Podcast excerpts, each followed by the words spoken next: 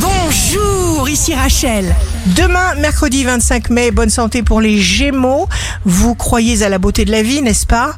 Il faut savoir aussi qu'elle s'entretient par la qualité de nos actes.